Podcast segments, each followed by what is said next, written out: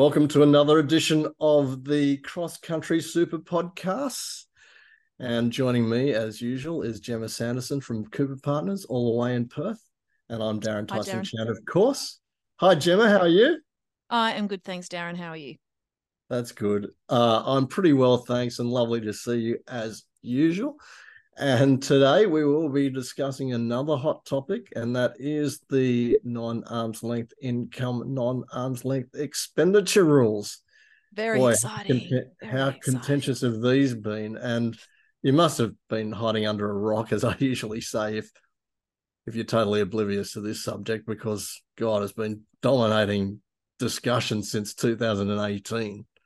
Um, yep. And you may well ask, how hasn't it been resolved in that period of time? But believe it or not, it has been going for that long, and and of course that in itself is indicative of how contentious the whole concept has been. But uh, probably, look, Jemma, let's start with um, one of the more contentious issues of the non-arm's length expenditure, or NALI with an E, uh, aspects, and that was the general expenses um, provisions, which really did get people running scared because there was a potential for the whole fund's um, income to be taxed at the highest marginal tax rate. You know, what are your opinions of that? Well, it's it's interesting. Uh, yeah, when all all these rules came out in terms of the changes in uh, you know effective one July eighteen, and then when the tax office re- released their practical compliance guideline on the general expenses, I think that was quite uh, surprising for the industry at the time. And like you said, it still hasn't been resolved. And that is a phenomenal consideration given that, you know, nearly six years ago that came out. Anyway, we, we proceed forward. So with the general expenses, uh, and I'll start off by saying for, for me, that was yes, there was the concern that all of the income of the fund um, could be tainted by ch- not charging a market rate for those sorts of general expenses. And my view on those sorts of things at the time was well, most of the issues with that in a self managed fund were things like accounting fees, audit, actuarial, uh, and investment management fees. They're not enormous items uh, it's not you know hundreds of thousands of dollars or anything like that the easiest way to manage it is to either is to is to charge a, a, an appropriate fee for it. And you know the, the tax office did come out and talk about having policies in firms and and things like that and that excuse me uh, managing all of that then with the, you know the issues coming about originally consultation was that five times the non-arm's length expense that should have been charged or the difference between what was charged and what should have been charged you know that would be taxed at the highest rate.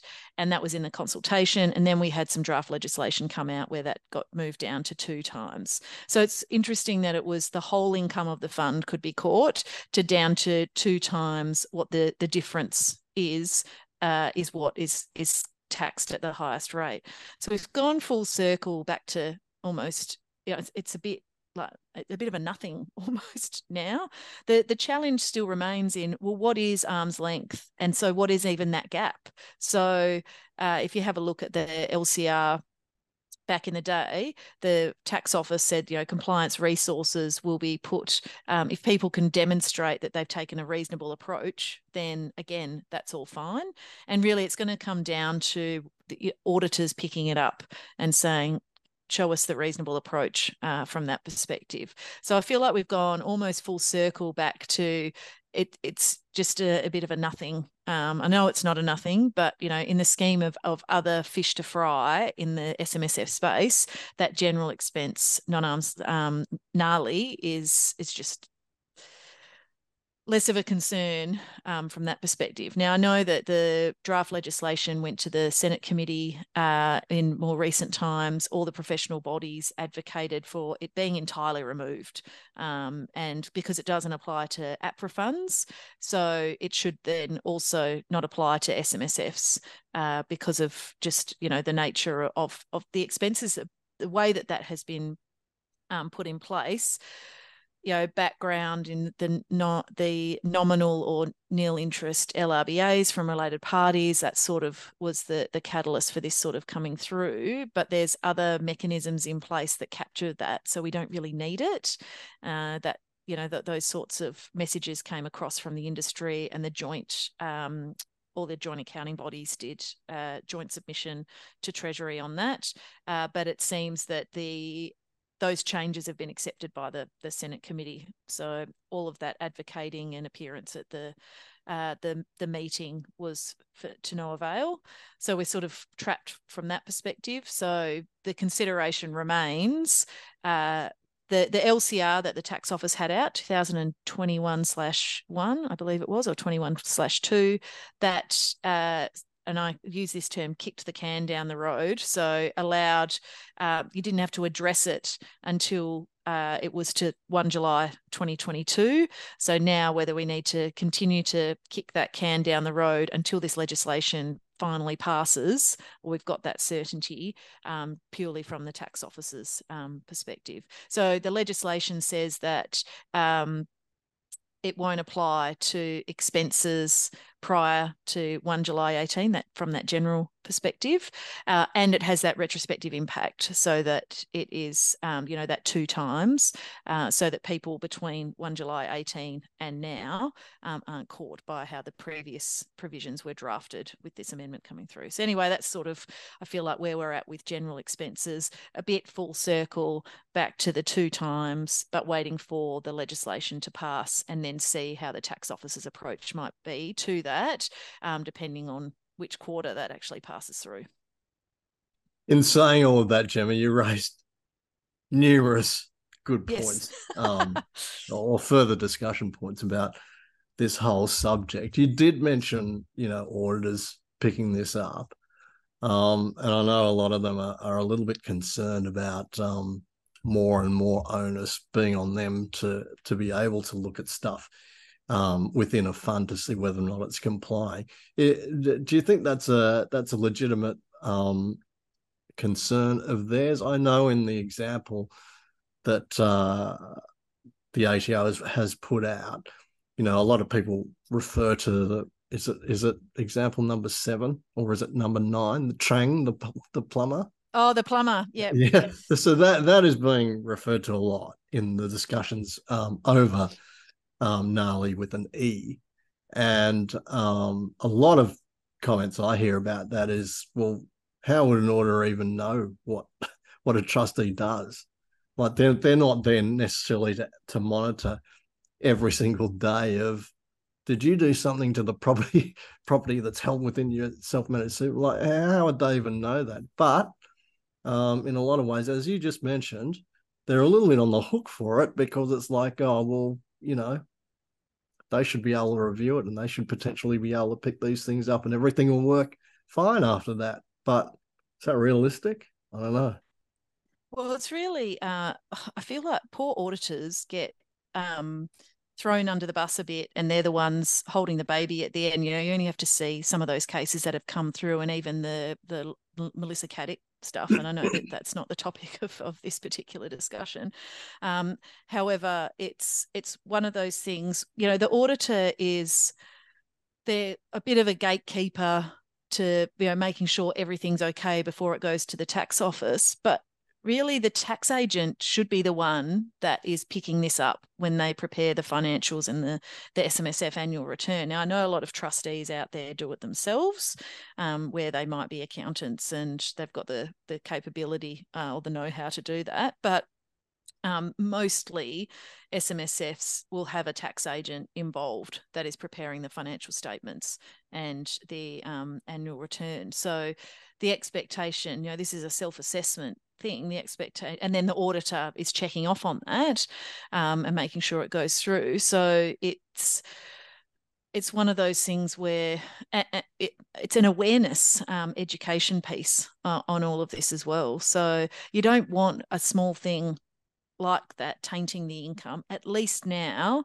at worst if you know tran goes and fixes the tap and charges nothing, and it w- would really be five hundred dollars. That, um, although that's a bit of an anomaly, that particular example is asset specific, so it sort of isn't under the general. But if if Jemma does the financials, uh, or Jemma's firm does the financials and annual return for her fund and doesn't charge, and the usual charge would be four thousand dollars, then it's really eight thousand dollars taxed at forty five percent.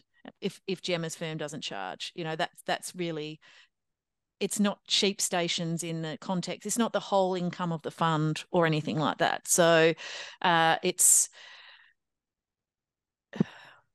I don't know. It's just I feel I've, I don't want to be flippant about it, but I've almost moved on from that, and I have more concerns about the asset specific um, expenses um, to come from that, and also there's uh, there was a tax determination that came out um, in August last year about the treatment of non arm's length capital gains and how the calculation of that happens um, from the ATO.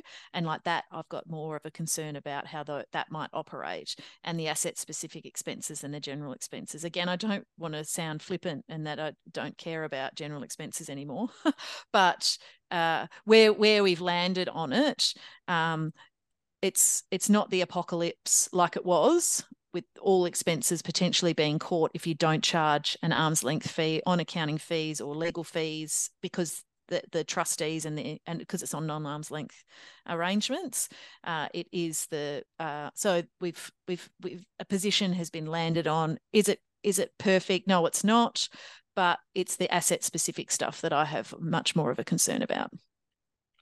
Yeah, um, in discussions with uh, Peter Burgess about this from the SMSF Association when this sort of proposal came out, he had a very interesting take, I thought, on it, whereby um, uh, he was almost arguing that uh, materiality would come into it. Yeah. So if you're talking about, obviously, depending on the amount that's involved, and I'm not a technical specialist, but he was talking about it being picked up in part A of the audit as opposed to part B of the audit, which is obviously taken a little bit more seriously from the ATO perspective.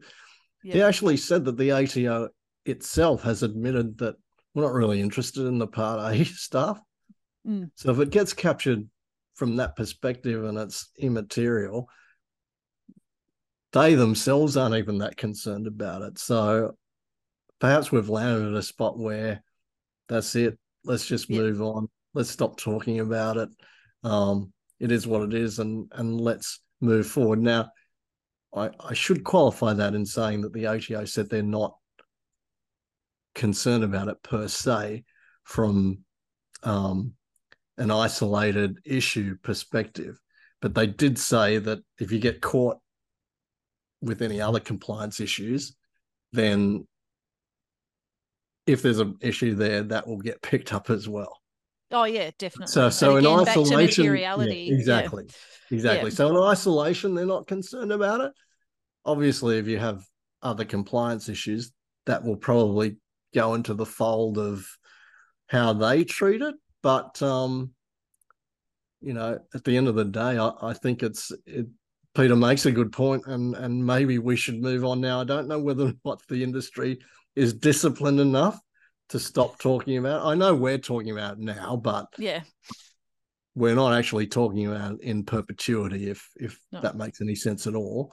Um, but I think it'll be interesting to see whether or not the industry is is actually disciplined enough to to stop talking about this and and move on because um, maybe we've landed at the at the best possible solution. As as you said, it's not perfect, but maybe it's the best possible solution, and you know we should just accept it, and and that's it. Well, the other thing, I'm back to that materiality, is if if a fee is charged, let's say, how I mean, if if nothing's charged, then obviously that's a different scenario because nothing has been charged. But if a fee is charged and then that's at a substantial discount to what would have been charged, but how do you determine what would have been charged? You know, that's that whole the gap that is subject to this two times. Um, if like I said, if it's zero, then you know you're, you're it's a bit of a uh, a more difficult argument if you end up in that arena. But if you did charge a fee and it wasn't a dollar or 50, you know, $50 or whatever it might be, it was a few thousand dollars, you know, there, there are firms out there that uh, administration firms that are, are, charging those sorts of, um, you know, those sorts of things. So what are you comparing it to? Now, you know, you would be comparing it to the firm who did it. What are the, that, what would that firm have charged if you were, um, you know, a, a, a standard client? But you have to demonstrate is that reasonable and all those sorts of things. So anyway we we've we've like i said we've gone full circle and now we are at that materiality um sort of realm and and we we just move on. I i, I think we should just move on to be perfectly honest.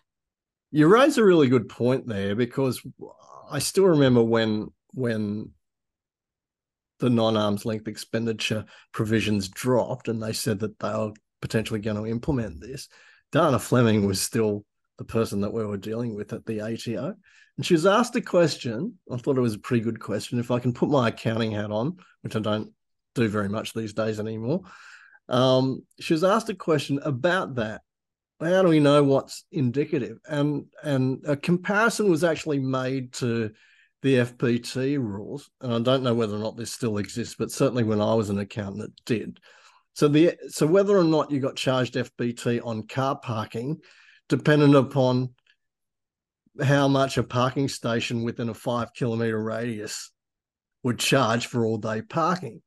And if it was in a certain band, then it, it wasn't worth. I think it wasn't worth charging FBT for, or the FBT would okay. be negligible.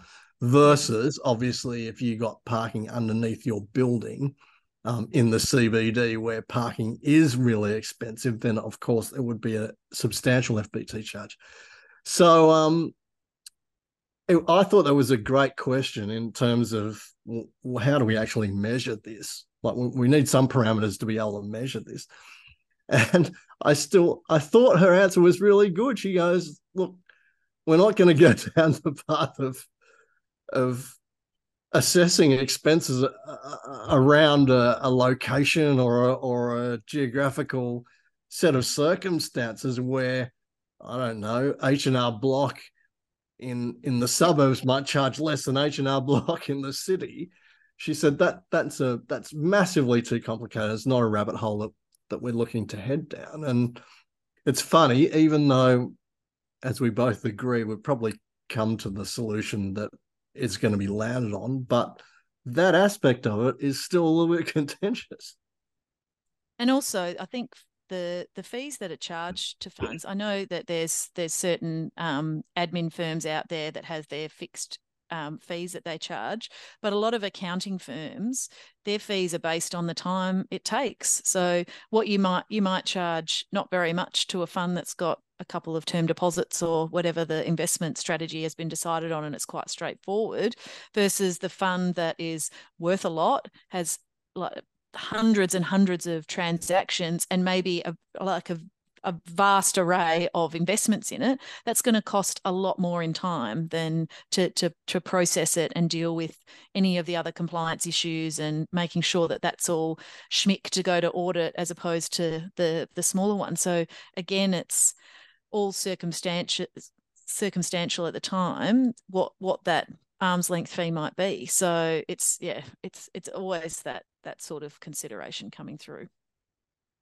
now, one of the other and again, we're not helping it because we're talking about it continually. yes, yes, we are talking about it. But as far as this podcast goes, this is a lot. This will be potentially the last time we talk about it.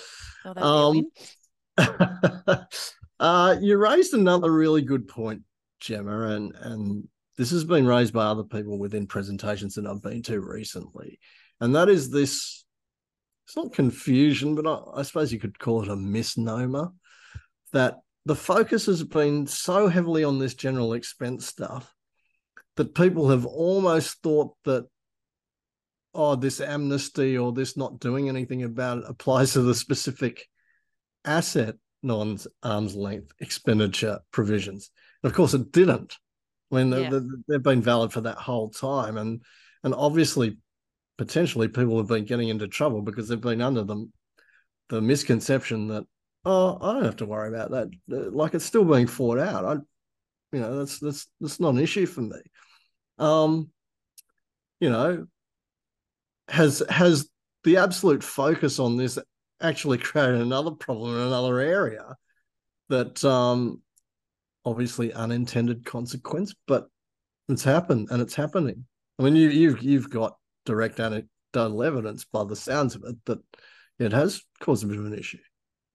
Well, it's I mean that's always sort of been the the concern, and that you know that the, the use my terminology again the can has been kicked down the road on asset specific expenses. Now things like tran doing the plumbing um, consideration and back to your point of well how's the auditor going to know? Um, you know sure there's that consideration there.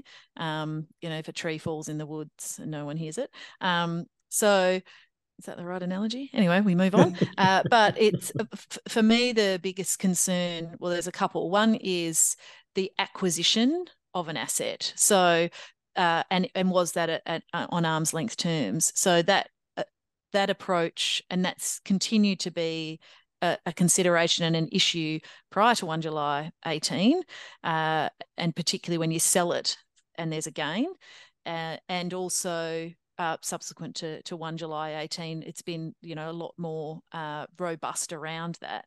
So the consideration there being, well, it doesn't apply to income earned prior to 1 July 18. However, if uh, income from then is still captured. So if you bought the asset prior to 1 July 18, so say you bought um, units in a unit trust, it's an unrelated but closely held one, uh, you know, the invested in a property back then and you know that that's all been fine. And then you reinvested each year the distribution but that was always done at a dollar. Um, so that the acquisition of the initial units would be fine at a dollar because you haven't acquired the underlying asset but then every subsequent year if you acquired those units at a dollar each time that's highly unlikely to be the market value of of the of the units in that unit trust um, each year. So you've acquired them, you know, it might not have even been at market value. Um, sorry, uh, at a discount, because depending on what the underlying assets were and all that usual sort of stuff, what's the market value of that unit trust investment each time you reinvested? So, like, that's a real concern. Say that happened and had happened constantly over a period of time since acquisition, and then you sell it or you sell an asset the, one of the underlying assets in that trust in the current financial year, because you haven't acquired a lot of those units along the way at market value, you know, that is tainted. Not only that, if you haven't acquired those over that period of time, and uh, it's that proportion of units with the distribution each year is also caught because you haven't acquired them for market value.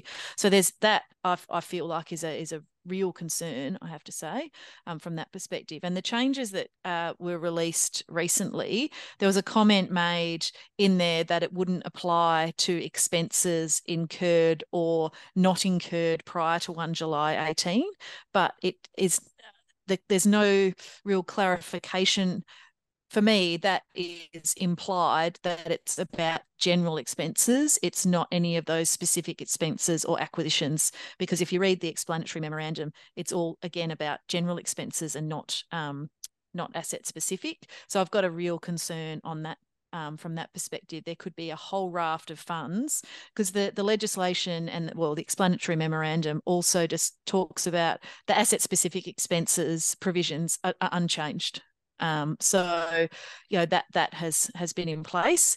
The other um, so that's with the acquisition of the asset. The other thing that we also encounter is so I'll use my closely held um, trust as a as an example. Is say uh, it was doing a property development or the like, and one of the investors is managed the the project and that's what they do for a crust so they're property developers um, with out there in the the usual realm, and they didn't charge a, a, a, um, market rate fee for for project managing that. All of a sudden, that income uh, in that year is then exposed. So it's you know it has that that carry on effect from that perspective with the asset specific expenses and I, have got a, a, much more of a substantial concern um, about that from that perspective Yeah, if you get tripped up by um, those rules too, there's there's no rectification, is there? Once once it's done, it's done, and and it's done in perpetuity, uh, and until you get, until you get rid of the asset. Yep. So um, that that whole property, so the uh, if you were the project manager and you didn't charge, yeah. that would yeah. just fall in that year. Uh, but if the if at acquisition you haven't acquired it for market value, uh, then that's not just the capital gain at the end. That's every year that you that income any ge- income generated um, and distributed is you've got NALI exposure there. So that's definitely more of a concern for me. I have to say. Well, that's an extremely severe penalty. Mm. Um, it doesn't matter how you look at it, it is an extremely severe penalty. And it almost would encourage you, well, I don't know, um, as a mitigation exercise, maybe to get rid of the asset sooner rather than later. Obviously, if it's a successful asset and it appreciates, mm. like we all would like our assets to, um, the more it appreciates, the worse you're going to be with uh, um, with the capital gain when you when you eventually sell it. So if you get tripped up by it, it's almost it's almost pushing you towards well, if I if I have to mitigate this risk, I better get rid of it as soon as possible. But that in itself can be a real challenge because let's say, uh, so how, how do you get rid of it? You've got to sell it.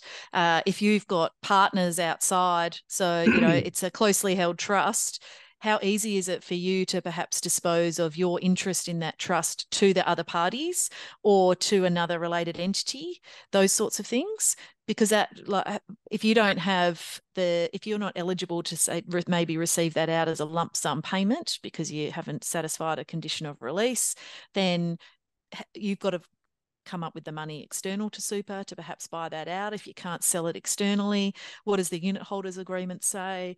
Is if all super funds are invested in that everyone's got that same sort of risk profile that they need to have a look at. Uh, so then you know it can and I don't want to I don't like scaremongering, but it's it certainly is an area that we're seeing more and more when you know we pick up um, pick up some files and we're like, oh, that's a concern. Uh, well, not only that that reinvestment hasn't occurred at market along the way. Uh, we've also seen situations where the expectation was that a unit trust was uh, not an in house asset, and it actually was. So it's just been ticking over for a number of years um, in breach of the in house assets test, and that's not you know what we're talking about here. Uh, so the that un- those unit trusts, closely held unit trusts in self managed funds, is a real area of um, you know of compliance risk if it's not done properly and particularly on this and the non-arm's length side of things is particularly um, you know prohibitive if you get it wrong. Um, and and like you said how do we resolve it?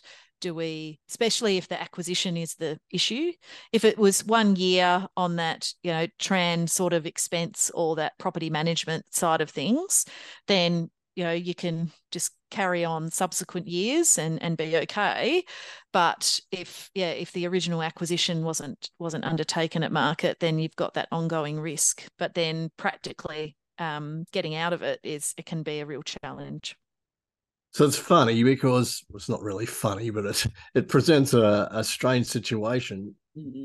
If you're in that in you're in that predicament you're almost thinking to yourself you're having to weigh up I mean, if if the circumstances are in that closed unit trust that you're talking about, if you've got circumstances like that, you're almost having to weigh up which is the two two lesser lesser of two evils. Two evils, yep. Um, basically, well, gosh, it's going to be so difficult to try and unwind this.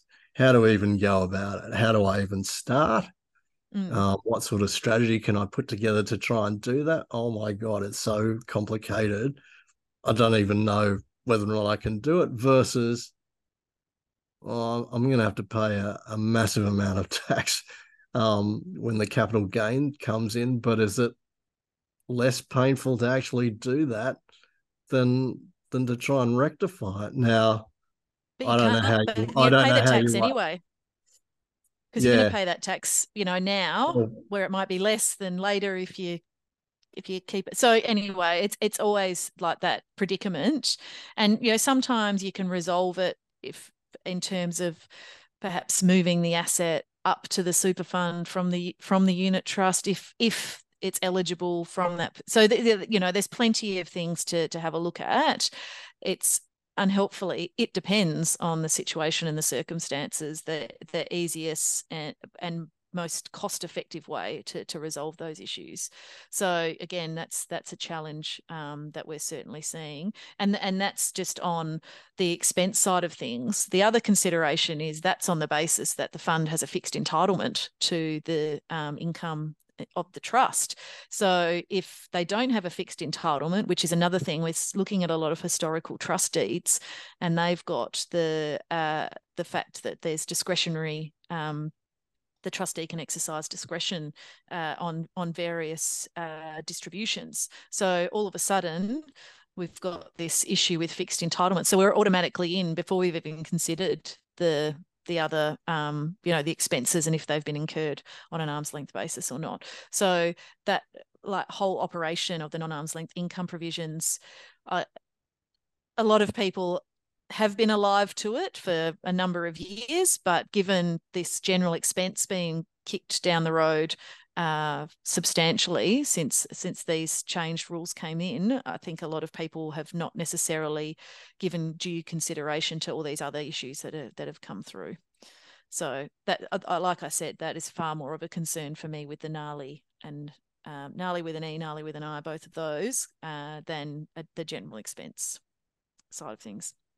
So, sort of extending that that concept, I know that earlier we both said that we should stop talking about the non-arm's length expenditure general expenses side of things because we've landed in a situation which I don't think is going to improve and and it's not going to go away.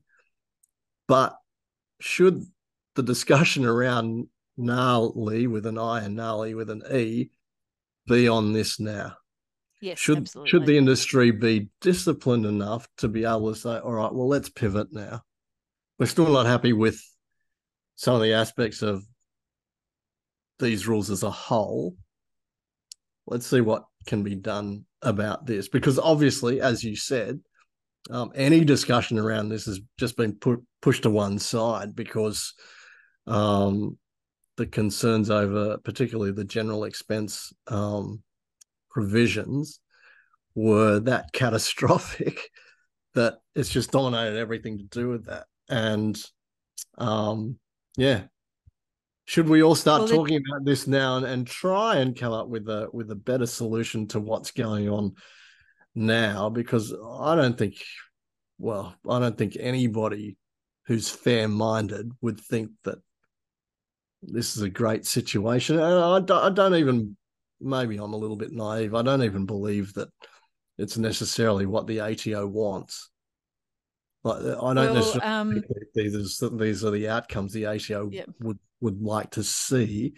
It's just a matter of well, these bits and pieces are falling out the the further we go along um, the path, and of course, you can always you can always improve things. You can always have the discussion as to how can we make this better? How can we make it less severe for um or or or I don't think anybody's complaining about, you know, if you've got a compliance breach, you need to in some way potentially pay a penalty.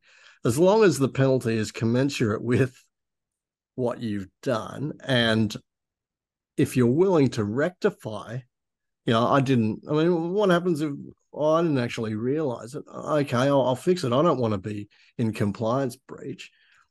Um, you know, in situations like that, surely some sort of leniency or or um, reasonable approach would be better for everybody, and not just and and obviously, I'm not talking about the bad actors out there who are mm.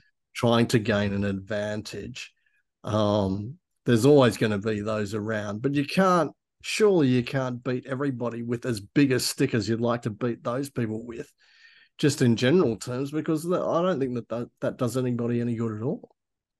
Well, the the general expenses thing really came to the fore and was on ev- the tip of everyone's tongue and really concerning because it wasn't just SMSFs that it impacted; it impacted every single superannuation member in the country. So that's the trillion plus dollars in super that it could impact. So you know that's definitely why it was, um, you know, a concern and out there. So with this asset specific side of things, there's I, I agree. I'm I'm certainly of the view that there's it wasn't um, intended to be to, potentially be that harsh in the way that that all went through, but at the same time, there's the the consideration of well, you know, it's an integrity measure in there to stop people from diverting um, assets into super and getting that that tax concessional treatment. So we really need to be careful to make sure that we're not, um, you know, that those people. Again, you know, the, the penalty, if there is a penalty, needs to be commensurate with what it was. And a lot of this stuff is inadvertent. So I'm talking there about the situation. Like I'll go back to my unit trust where you've got three, say, three owners of it everyone's reinvested their distributions each year. So it's the dollar amount has been reinvested, but equally by everyone. So it's still the same proportions. It's just not at market value. So it's just the outcome of would be the same if you did it at a dollar in terms of the proportion ownership whereas if you did it at not a dollar, if that makes sense. So, you know, in that case, it's just inadvertent and the outcome if you'd done it properly, and I'm not saying that people shouldn't do things properly because they absolutely, you know, that's what the legislation is there for.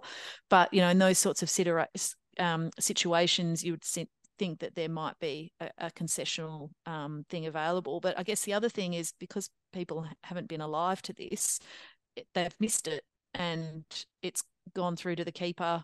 Um, you know, to use a cricket analogy, or kicked into touch if you prefer rugby or whatever that looks like. Um, so they weren't Pitch the droids we were looking for. I've got to get my Star Wars reference in there. No. So you know that it's it hasn't been looked at by uh, because it, people weren't aware of it or or even thinking about it. So it's sort of carried on, hasn't been disclosed as non arm's length income. So it might be that that that that history is is is where it is. Um, you know, amendment periods apply back. Um, you know, we've got the four year amendment period. If you know that that operates from that perspective as well. So it might be that the tax office approach to that sort of thing is a going forward, but the consideration with that still remains that if I sell an asset this financial year, and so maybe my the income, the tainted income because I didn't acquire it for market value back in 2005 um, or along the way, uh, the capital gain is still caught, um, even if they are sort of concessional or, or allow that, uh, or it's outside the amendment period. That's what happens. So it doesn't change that situation. And yeah, what that looks like and how that that practical approach might be, because I do see that there's probably a lot of funds out there that are not aware that this is an issue and uh, and they're trapped and caught by it and the ability to you know consider oh actually we did issue an incorrect number of units but that was back in 2008 so you know that that sort of thing. And even the when we moved over with the transitional rules for pre-99 unit trusts between um, 99 and 2009 you know we're picking up a lot of those and seeing how that approach happened back then and again you know that wasn't necessary that wasn't done at market value at the time trying to rectify all of that i mean that's that's a real challenge in itself as well yeah i I think you raise a really good point. I, I do want to qualify my comments around this is that you're absolutely right. It's an integrity measure, and and in no way, I think, are we saying that it should be softly, softly either. Mm, absolutely. Um, I think I think I did not interpret that's what your comments were either, Darin. no, no, I think uh, more than anything else, it, it actually highlights how difficult it is to get the balance right.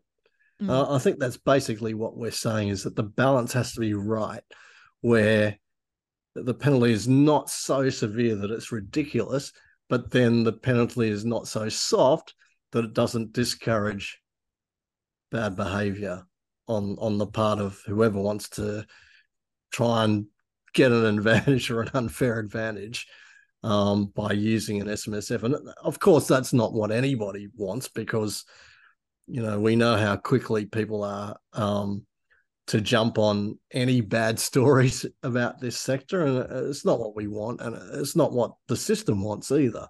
I don't think that's good for the system. So, obviously, um, advocating for some sort of right balance is really what we need. And I think it needs to start with the discussion, as as you say, Jemma. Let's let's park the general expenses thing. Let's concentrate on this because this is going to have um, pretty significant impact. And it already is from from what you're saying, but going down the track, it, it's it's going to be an even bigger problem for for more people. I know that at um, various conferences in the last few years, this has certainly been a topic that has been approached. You know, looking at the um, NALI from that asset specific perspective. But again, because that always played second fiddle to the general expense monster, um, you know, perhaps people again just dismissed it as kicking the can down the road.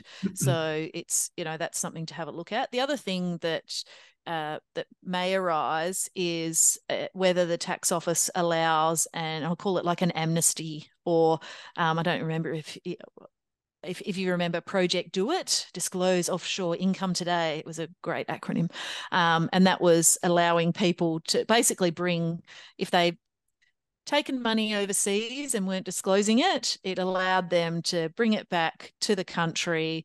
They disclosed it, and then the tax office was just going to go over a two year period and not go back historically which if you had generally they'd have the opportunity to go back historically outside that four year amendment period because of fraud and evasion and all that fun sort of stuff so anyway i digress a little bit whether there's an uh, that you know maybe there's an amnesty put in place to allow um, things to be brought up to code, for want of a better phrase. When the uh, practical compliance guideline came out in 2016, um, 2016 slash five, which was to do with the limited recourse borrowing arrangements from related yeah. parties yeah. and all that, that benchmarking and that tax determination. I'm going to get this wrong, 2016 16, I think it was, testing my memory here.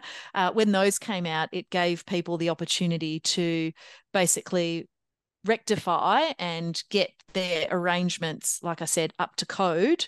Um, and then provided they did that before a particular period of time, then, you know, and they continued to benchmark it, then they wouldn't fall within the NALI regime. So I don't know whether there's an opportunity to do that. It's very challenging to go back to 2005, if that's what my example is, and um, and change how what you paid for an investment. Uh, so you know those things can be challenging, but you know perhaps there's something that gets included in there. It might be an area that doesn't get picked up until the asset's ultimately sold, and then that ship might have sailed. So you're just still seeing what that looks like. Uh, but again, it is it is a challenge from from that perspective to consider um, the approach and how might that might work. But is it something that we need to be uh, again, people um, are potentially unaware of of of those implications and the the potential size of those uh, because they've just well just reinvested a dollar you know it doesn't really matter it doesn't um, you know it's a unit trust that the fund owns sure but it's it's separate to the super fund so it's not covered by those rules but yeah. again you know yeah. if you if you overlay all of that, it actually is covered, and you, and you need to be really careful. You actually raise a really good point um, about the amnesty, uh, especially, and, and it's a really good example at the amnesty around the limited recourse borrowing arrangements and making sure that your affairs are um, working within the parameters of the safe harbor provisions that that the ATO provided and that sort of thing. Because um, and that's probably a very good example to use to argue that an amnesty would be good in this situation because at the um, the Tax Institute Superannuation National Conference, which we both went to in Melbourne mm. recently, um, Paul Delahunty was was talking about some of the some of the experiences that the ATO was was was um, witnessing uh, and uh, one of the points that he did raise was that um, uh, adherence with those safe harbour rules has actually been really good. They don't they don't actually see much of a concern around related party loans or anything like that, which has been captured by that practical um, compliance guideline. So um, maybe that's actually a really, really good uh, basis to say that, well, it, appears to have what you're telling us, it appears to have worked really well in that instance. Why don't we try and apply it here? Because it might be a really good outcome. And I think, you know, that whole, I think they use the term swim between the flags. Um, and, you know, in this is where the tax office, they've been really good on that, the super front. I think, you know, I remember back when the, the, uh, I'll call it simpler super came out in 2007 I'm showing my age here. Um, I remember when that came out, and there was just a raft of SMSF rulings, determinations, loads of ATO IDs that came out that were really, really helpful in terms of. And I think that was when Stuart Forsyth was like running things yeah. back then. He was like, right, we need to provide all of these sorts of things. Now I know the the way the ruling sort of system works is, uh, you know, it might not be binding on the commissioner for various bits and pieces, um, but the when when it's a contentious area or something like this, which I'm sure a lot of people have undertaken um, inadvertently, like they just they often they're not doing it oh we'll do it at a dollar because we want to you know divert income into the super fund. You know people sure there's people that might be going down that path, but a lot of them are just trying to get the most out of their investments and what they're doing um, for their super. And you know, we love super because it's very tax effective. So, um, but you know, some of these things are, are, are, inadvertent. So there's not that whole you know intention of of going down that path. But you know, but the tax office's guide guidelines and guidance on all these sorts of things is really helpful in the absence of getting a private ruling and then seeing what that interpretation might come out at a lot of these um, these some of the i mean we're talking NALI so that's a tax concept so you can get a private ruling but if it was to do with sis you can't actually apply for a private binding ruling so you have to get smsf specific advice which isn't binding. So you know all this that when the my, my point which i will get to is that you know the tax officer's guidance is a great way for the industry to to operate and you know swim between those flags um, avoid any compliance issues. So you know if if it is an area where perhaps the tax officer can come out and show what those flags might look like provide a, an amnesty period perhaps to resolve to come to stay go within those flags you know that might be of benefit. Uh, you know it's it the one of the budget announcements a couple of years ago was uh, about resolving legacy pensions and to provide a two year period of time for people to do that. So again, you know that's a that's a, a government proposal as a from a legislation perspective. Uh, but you know, that a two year amnesty, that project Do It, I think, was a two year period of time to to get it done. So whether there's that sort of arrangement, and like I said, you know, with the uh, the is there was a period of time to get things, and I'll use the term up to code. So, I mean, I don't know. Um, and it's always hard with these sorts of things because it it, it might be an opportunity for people to again get things up to scratch. Um, and then it's the whole point is and it's an integrity measure these rules. So the people that might have intentionally been doing the wrong thing they you know get a bit of a not a free pass, but you know, they the, the, integrity measure, the application of that hasn't actually applied in the way it's been intended. Anyway, it's it's one of those. It's a it's a real challenge because you've got that situation where no doubt plenty of people fall in inadvertently. Um, however, uh, that the, the rules are as they apply, and they could be applied very strictly from that perspective if the um, tax office looked at it, and it is self assessment. So You've just got to um, have a look at that. You know, do you get then slugged with the the tax if you haven't looked at it properly? Are there substantial penalties involved? All of that. Again, I don't want to scaremonger on that front, but it's yeah, what does that look like? And again, everyone's going to have different circumstances and risk appetite from that perspective.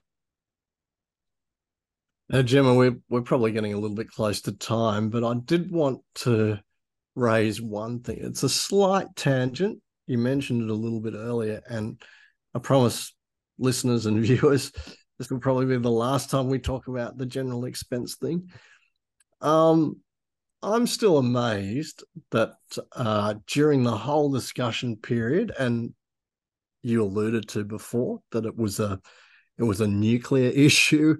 I think at the time because lo and behold, it looked like the industry funds were going to be caught by this because potentially what happens if I if I offshore my admin, then I'm not necessarily paying the market rate that's considered the market rate in Australia.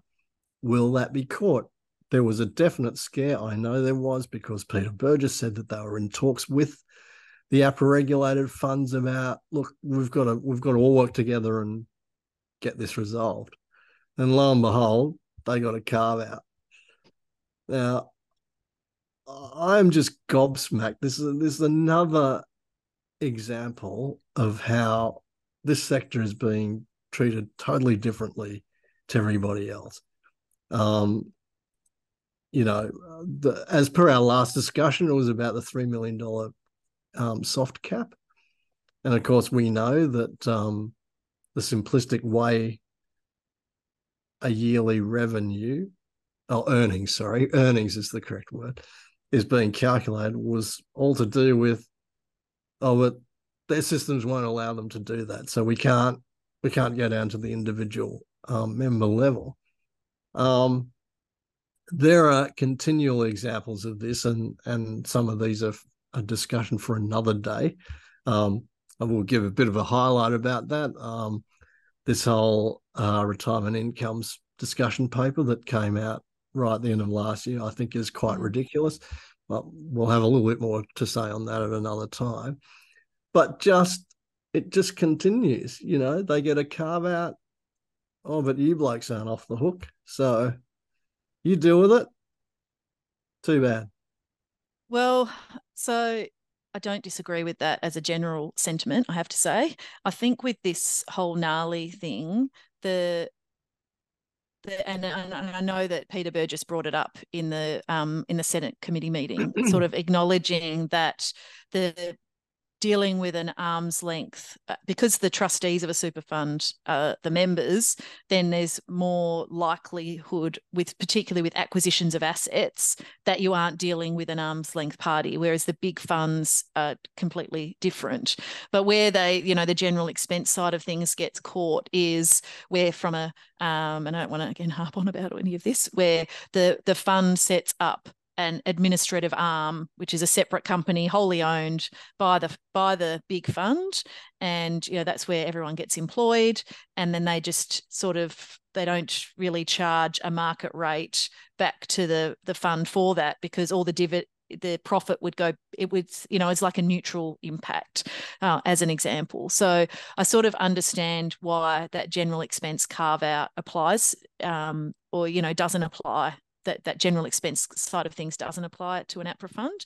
But where we've landed on it is that that two times immaterial, not catastrophic, just like so why even bother with it been there almost. So anyway, that's that's where that. So I, I don't disagree with you because the three million dollar cap is going to impact. Um, you know, ninety five percent of the people impacted are self managed super fund members.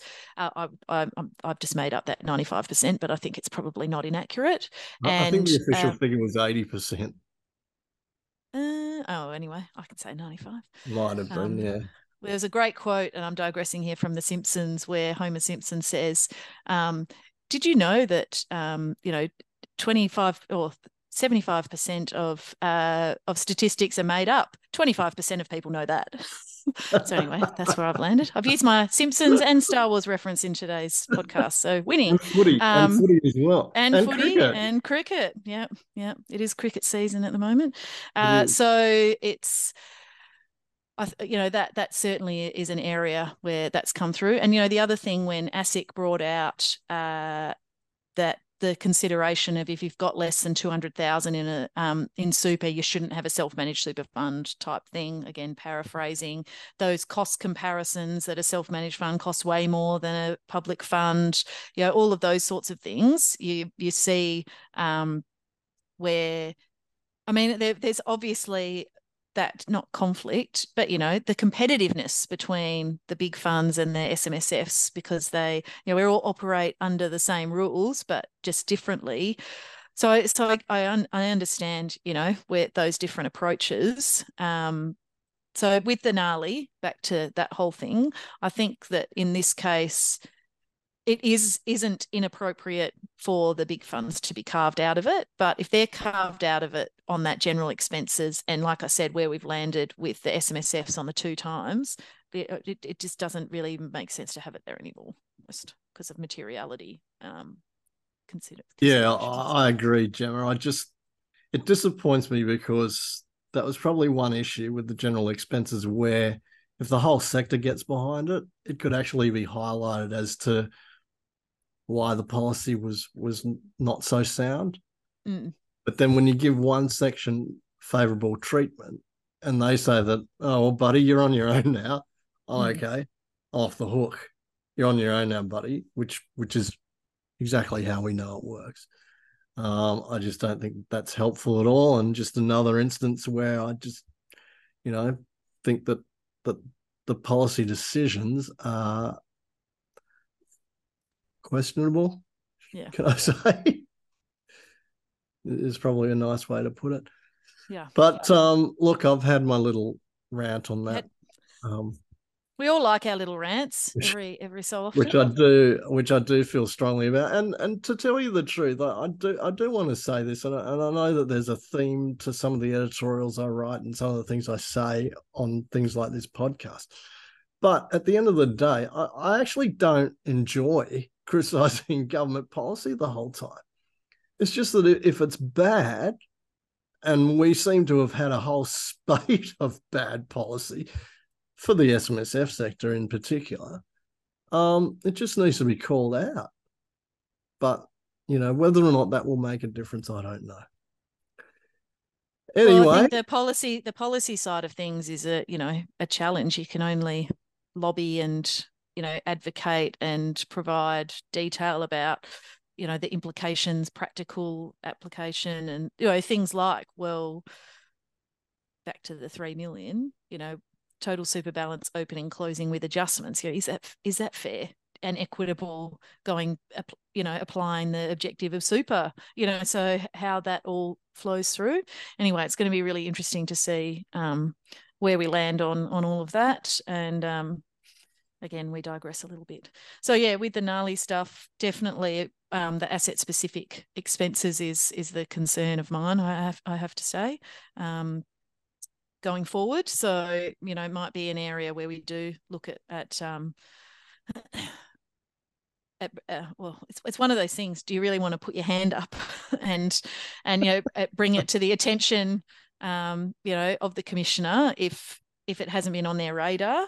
Um, you know, I don't. I'm not a fan of head in the sand sort of things, uh, but you know, it's it's something that we just all need to be a bit more alive to, and perhaps we can resolve it as as we go and and bring it to the client's edu- um, attention and educate clients more on on how it works and. And, and follow on from that, but it's just something that I think people need to be um, more aware of and how that operates.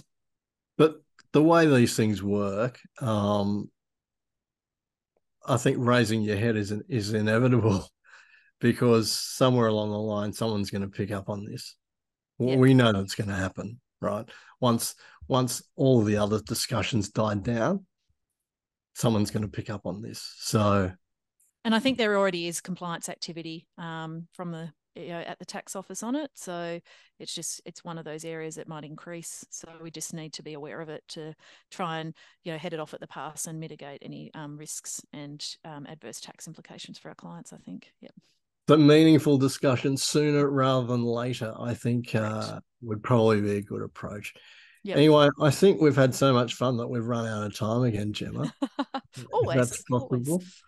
So, um, look, I want to thank everybody for uh, joining us today, and we hope you enjoyed uh, hearing about this subject as much as Jemma and I obviously enjoyed talking about it. So, uh, just wanted to say thank you again for um, being part of the podcast, Jemma, and uh, hope to do it all again pretty soon.